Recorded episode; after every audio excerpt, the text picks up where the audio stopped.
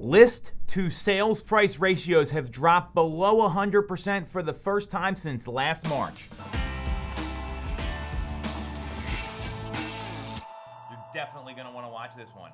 Redfin dropped a report this week, happy Labor Day everybody, that the first time since March of twenty twenty-one, list to sales price ratios dropped below one hundred percent. So that's what they're asking for the home and what they actually sell the home for from the initial time it gets marketed. So for the first time nationally in, what is that, fifteen, sixteen months, we've seen this number drop below one hundred percent. What I also know is that in our marketplace, Chester, Delaware, Montgomery counties, as well as the city of Philadelphia, that number is maintained above one hundred percent in the suburban counties and around the ninety-six, ninety-seven percent range through the month of July in Philadelphia. So what does it mean? The article and the report goes on to say that the housing slowdown is absolutely happening and there is no end in sight. So here's what I know, and I want to give some additional statistics here because these headlines can be a little juicy. This is relevant for a lot of sellers and buyers that you don't have to bid above the asking price anymore to get the house. We've seen this locally here with a lot of homes we've sold over the past sixty, ninety days. What we know about inventory right now is that it is forty-three point eight percent less than the historic levels before the pandemic. So we're still seeing a shortage of homes staying on the market. We have seen time on market rise. We're seeing less homes come to the market, and we're on pace for less homes to sell this year than last year. And that's according to Realtor dot com.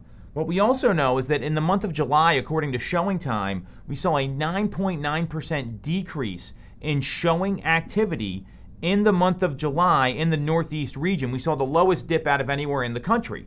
So all of this tells me a couple things. If you're thinking about selling your home right now, we might have missed the window where you're going to get everyone waiving everything. Those offers that were basically sign it, get the check, and you're going to closing, they're no longer en vogue. It still happens for those really desirable homes on those choice streets when they're in great condition.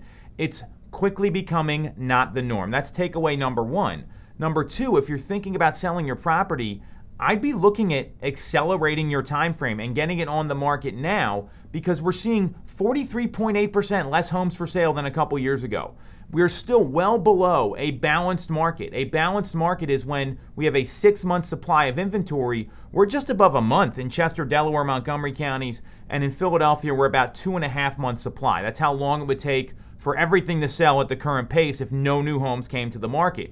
So sellers, there's still opportunity here, and the window is closing. The sellers that want to wait and maybe roll the dice and see what happens in the spring because you heard spring is the best time to sell, what I'm clear on is this: the best time to have your home on the market is when the neighbors don't. So even though activity is normalizing here, this is not a decline. two thousand twenty, two thousand twenty-one, and the first half of this year, they were unsustainable.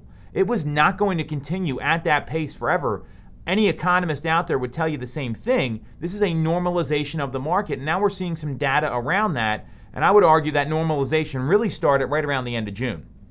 If you're thinking about buying a home and you've been on the fence, well, there now may be an opportunity for you to think about homes overnight. Yes, overnight. Sounds crazy. You have some time to consider if you want to make an offer. We're seeing days on market increase. We're seeing that you don't have to bid automatically above the asking price. So if you want to make an offer on a home, make the offer. And this is something I have told my clientele and our team's clientele ever since I got into the business over twenty years ago. Write the offer. There's not much to lose and a ton to gain. The worst thing that happens is the seller says no. And this is a time when, if you're one of those early adopters or you're thinking a little differently, of writing an offer, seeing what happens, and gathering intel from the listing agent, which is what your agent should be doing, you're going to have a higher likelihood to succeed because a lot of buyers still aren't doing that. So there's still opportunity in the market for sellers. The window is clearly closing for those all cash, non-contingent, above asking price sales. And for buyers, I'm clear you're going to be a little pleasantly surprised here of what happens in the fall market as we get into September, October, November, with more choices, more time to make decisions, and the ability to make an offer. That's what this data tells me, and obviously for your situation, make sure you get professional advice. You're definitely going to want to watch this one.